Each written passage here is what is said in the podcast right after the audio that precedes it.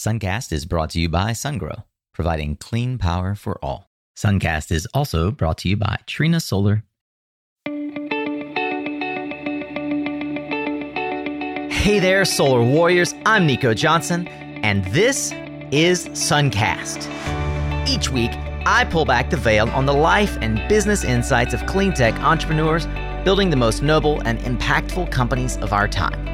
I hope what you learn from this conversation is a catalyst for your own growth. So thanks for tuning in, and welcome to our tribe.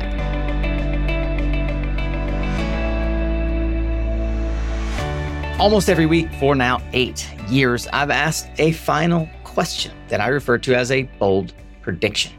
I ask leaders in diverse fields from solar and panel, battery manufacturing, finance, carbon capture, land acquisition, and energy trading to answer the question of what the future of our industry will look like. In 2023, I modified that bold prediction question to instead reflect as if from the future, to opine on what we got right if we did, looking in the rear view, hit our climate and decarbonization goals as we expect. I found that this backward-looking answer often elicits a more complete and reflection-oriented response. But it occurred to us that it's quite possible many of you just simply don't make it all the way to the end of these often hour-long interviews. So you may have missed these nuggets of wisdom. And since they truly do represent some of the greatest moments of 2023's interviews here on the pod, we decided to reshare these with you as some of our favorite bold prediction moments. Okay, first up, we've got Laura Pagliarulo with Solareit, a platform helping developers get liquidity from their land lease holdings. What we will need to have gotten right is incorporating battery storage to allow more renewables to come online. So predicting where we need to sort of balance out those peaks, putting the right incentives in place for battery storage. I think that's going to be a key piece here. And there's a lot of issues right now that the industry needs to be tackling. So it's not very long from now. That's 7 years. We got 7 years. So it is. I mean, I think that the real sort of cultural goal line is 2050, but I say to everyone 2030. Like if we don't turn this ship, there's a metaphorical iceberg waiting for us. All right. Next in the lineup is Artis Johnson, U.S. president of solar panel manufacturer Meyer Burger. Yep. Let's wrap Artis with a final question here to leave folks tantalized. We often call it a bold prediction, but if you look out to the critical path of getting the decarbonization goals we have through 2030, 2050 resolved, what if we look back from there and we succeeded? What did we get right? What did we unlock? We decided that every country has to participate, not only from the way that you live, but more myopically, and where I'm focused on solar production and manufacturing. We're making our first steps in something that's very new of how we approach the solar industry, at least in the U.S., with the Inflation Reduction Act and the opportunity here. Billions will be invested from the government, but billions and multipliers of billions will be invested by the community, the businesses out there to help support that, make it happen. If we get it right, we kind of put down the debate, put down the political aisle, move away from that, and just recognize that this is best for us for whatever reason. And I can go to DC and I can talk on both sides of the aisle for a reason why we need this, and they both shake their head yes. And it's an opportunity for us to do this now. But more importantly, and I've said a lot there for one quick answer: stability. We have to have stability. Manufacturers, billion-dollar investments in this country won't happen without known stability. So it takes all of us to think what that needs to do and what needs to happen for that to occur. And we can't do it alone in the U.S. We need colleagues from globally everywhere to be able to get there, but we need stability. Thanks, Artis, for that inspiration. Next, we've got Christy Obiaya, CEO of Heliogen, a publicly traded concentrating solar company that was birthed from Idealab. Well, let's end today, as we usually do, with a bold prediction. When we look out to the next 15 to 20 years. Our goal by 2050 is a decarbonized grid. It often helps to think about achieving those goals by standing at the finish line, looking backwards. If I'm standing with you, shaking hands because we've accomplished it, it's 2050. We're proud of the accomplishment that we've gotten to a net zero grid. What did we get right? Ooh, there's so much you could say there. And I think a lot of, I think we hear a lot about policy that's needed and investment that's needed. And I'm going to go with actually education. We got the education right. Because I think it's so easy for decision makers and stakeholders to gravitate toward what they're familiar with, the thing that's least new. And we already know that relying solely on the things that are already deployed is not going to be enough to get us to net zero. And so really educating folks in a way that allows them to be aware of all of the tools in their toolbox and all the options in front of them and how to put things on an apples-to-apples comparison basis, I think that's really something that will be helpful in accelerating our ability to deploy fast. And I think, speed and scale is exactly the couple of words that I think we need there. Hey, if you're looking for a way to maximize the ROI for your next utility project, I would like to point you to Sungrow's new SG4400 modular inverter. This new innovative solution will reduce capital and operating expenses because it arrives already on a skid with a step-up transformer. It's built using 4 1100 kW modules so that if one of them fails, well, the other three keep powering right on through, as the DC and AC protection are completely separate between the modules. You can learn more about this fantastic new product and more at mysuncast.com/Sungrow.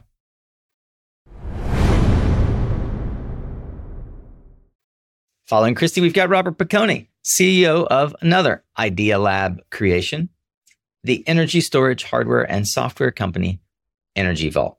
If we looked out to 2030, and we've unlocked this big, hairy, audacious goal of achieving a renewable grid penetration of 70, 80, 90%. What did we get right? What's in your crystal ball about the success that we achieved and what it took to get there? Well, what we must have gotten right to get to that by that time frame has to do with an alignment across geopolitical boundaries. So that means it's global. That means it's, it crosses borders. Mm-hmm. And that means that some of the largest companies and organizations in the world are, making the choices and the priorities to achieve a goal, which today people would look at by 2030 to get to that 70, 80% renewable penetration is something that might be impossible. Mm-hmm. And I think most people would say that would be very difficult to achieve. Yeah. What keeps me, encouraged and optimistic, and having relationships with, for example, Bill Gross and Idealab, or companies, and even the people here that are doing amazing innovation and innovations and technologies that are removing carbon from the air itself, or creating substances that actually can absorb carbon dioxide and things. Looking at alternate technologies to help us achieve the goal.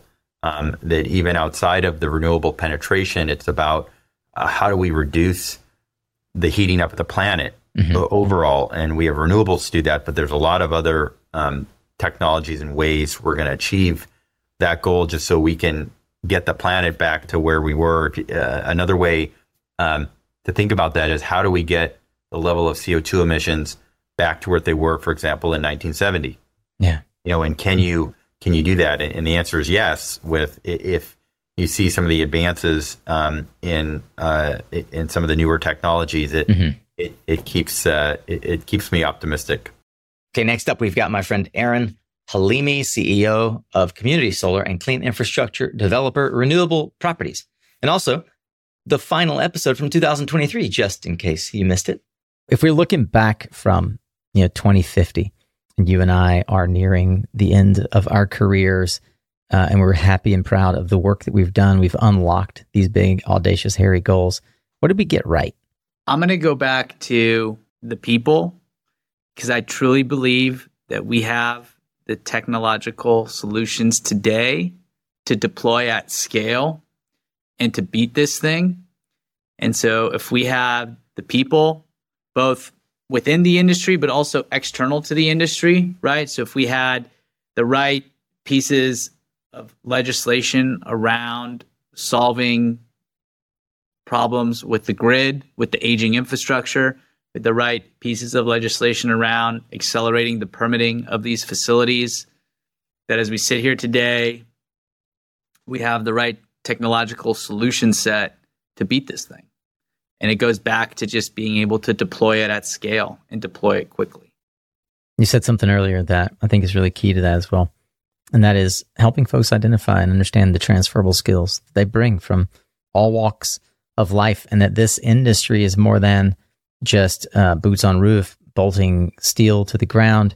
There are many, many, many different skill sets that we need. And not only do we need to replace the aging infrastructure with flexible resources and a distributed grid, not only do we have the technological solutions to win this race, but when we have won, it will be because we were able to marshal the people that help move the society forward. All right, following Aaron, we've got Katherine Hamilton, founder and chair of 38 North Solutions, a public affairs firm that specializes in clean energy and innovation. But you may recognize her as the former co-host of the Energy Gang podcast. Okay, so I've thought a lot about this, and I am in the throes of, over the next few years, transitioning from doing a lot of blocking and tackling, which I've done for all my career, to doing more, high level senior advising, sitting on boards, which I'm starting to do much more of now. And as I do that, I'm going to start relocating to the Shenandoah, back to the Shenandoah where I'm originally from. And I spent a lot of time out there. We love it out there so much. So that will be where most of our focus is. And I've spent a lot of time with the people out there because our place is always needing somebody to rebuild the road that's washed out during a storm, or it's on the top of a mountain. So there's a lot going on. And I've talked to a lot of the people out there who are those people, and a lot of people. So my brother lives in Appalachia. A lot of these people don't see themselves as part of the future. If you don't see yourself as part of the future, then you're not for it. But I've noticed talking to the folks out in these rural communities that they're very aware of electric vehicles. They know what they are. And when I say to them, hey, you're looking for that F-150 Lightning, that would be really cool. They're like, no, I want the Mustang. And I know when someone responds to me in that way, it's because we've reached a point where they're not going to vote for the same people necessarily vote for. They won't. They're not voting for climate change. They may be environmental stewards for very different reasons, for reasons that, when deer season comes around, they want they want the woods to go into. But you know what? They know there's a product there that's going to do a lot more for them, and that's going to be better. So I think the electric vehicle industry is it's taking off in a way, and in a surprising way, more than and faster than I ever thought it would. Next up, we've got Steven Zhu, president of Trina Solar US, the largest importer of record for solar modules to the United States here in 2023. If we too much rely on the incentives, but are not efficient enough to keep on driving the cost down, then once the incentive is gone, the market will be sudden death, or at least interrupted. Same philosophy if we are too much rely on the domestic contents, then we miss the opportunities to diversify our supply chain to reach a lower cost and higher efficiency. So although the whole industry is incentive inspired or ignited, but it should not rely on that forever. It only helps you to kick off, but it doesn't help you to survive long, if you know what I mean. That, it's a good start. It's like 20 years or 30 years ago, the German came up with the feeding tariff. But by utilizing that kickoff, we have to do a lot of things to reach a higher goal, to bring more advanced technology, to train the people, to, you know, a better way, you know, more efficient, more productive, and make your, you know, supply chain more resourceful, more diversified, more secure, and to make sure your costs is keep on getting lower. And like I said, you know, simply by reducing labor's costs or material costs, you cannot lower the cost that much. You have to increase your efficiency. You have to increase your productivities. You have to increase your technology, improve your technology in order to reach a lower cost.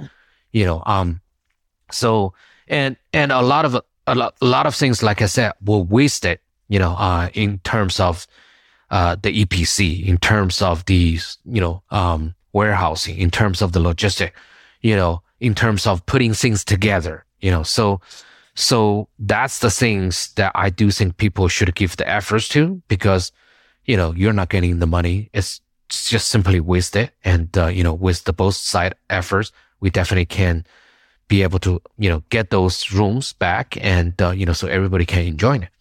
And you have to be, you know, dynamically manage the business. You know, the policy is not something that we totally can predict, you know, so it's the matter of when that happens, what can we do? Hey friends, I have a proposition for you. Instead of freezing your tail off like I am here in North Carolina, why don't you jump on a plane, come to San Diego, January 17th to 19th, and hang out with us at InterSolar. InterSolar North America and Energy Storage North America, as you're probably aware, one of the premier U.S.-based trade show and conferences focused on solar, energy storage, and EV charging infrastructure. Suncast listeners can get free access to the expo hall by using the code SUNCAST at intersolar.us. That code will also get you 20% off your conference pass to learn, connect, and conduct business with the most innovative companies in the solar and energy storage business. Go to intersolar.us, use the code SUNCAST. And hey, don't forget to stick around all the way through Friday, because yours truly may be on stage at the Solar Games. Come check it out. See you in San Diego. All right, following Steven, we've got our friends from the other side of the world, Mr. Andy McCarthy, founder and former CEO of RACV Solar, one of the largest solar companies in Australia, formerly Gippsland Solar, and one of the most successful acquisitions, I might add. Let's end today with what we call a bold prediction, but I'm going to modify it slightly, given that, you know, you have already seen a market like Australia go through mega or hyper growth. What do you feel might be the important or most important aspect of a solar business that CEOs here in America could learn from those markets like Australia and Germany that are ahead of us? How would you advise someone listening to really focus on how they grow their business over the coming years now in America with the tailwind of the IRA as we try to drive costs down and adoption up? What might be your last piece of parting advice? Well, I think that, you know, certainly in Australia, we've paid the price for spending too much time creating demand for solar, and we haven't spent anywhere near enough time on the supply side. So something I'm very passionate now is creating more pathways, working with registered training organisations, getting skills and development, getting into boys and girls in the schooling system who might identify a passion for renewable energy. We need to start building those skills, because in every state and territory in Australia, we have like some very bold and ambitious targets for renewable energy. But what we don't have is the workforce to get us there. So we need to find more dirty boots and blue collar workforce to help to deliver these projects. We need to find these rising stars who are budding entrepreneurs that could go and do anything in their business career. We need to show them that renewable energy is the place that you need to focus your energy. We just need to find the next generation of people that are going to change the world and convince them that the way to do that is to get into the renewable energy sector. Because, you know, I don't spend a lot of time looking in the rearview mirror at what we've achieved. I'm just so focused on what's ahead and what we still need to do. And I think with electrification, EVs, Internet of Things. You know, the next billionaire out there in the world is probably sitting in their garage right now. He or she's trying to find smarter ways to move electrons around the world, and they might not even own any infrastructure like an Airbnb or an Uber. They might just be very tech savvy and create something that's never been done before, and they might be the next billion-dollar company. So, you know, opportunity abounds everywhere. It's incredibly exciting time, and you know, I've got a long time left in my career, but I also see people coming through into the industry now, and I think, geez, you've got an amazing journey ahead of you. So just go and sink your teeth into it. Okay. We're getting closer to the end of our roundup of 10. Next is Billy Lee, co-founder and president of Reunion, one of the solar finance sector's true OGs. At Reunion, they're building a marketplace for clean energy tax credits, in particular, transferable tax credits. If we make this market liquid, if we enable all the different technologies that are the IRA and other energy policy goals go out to support, I think that'll be a massive success, right? Yeah. And not all some of the technologies and some of the initiatives will, you know, be more successful than others. That's not our goal, is to pick winners or losers. It's really to enable whatever energy transition policies that we as a country have decided to focus on.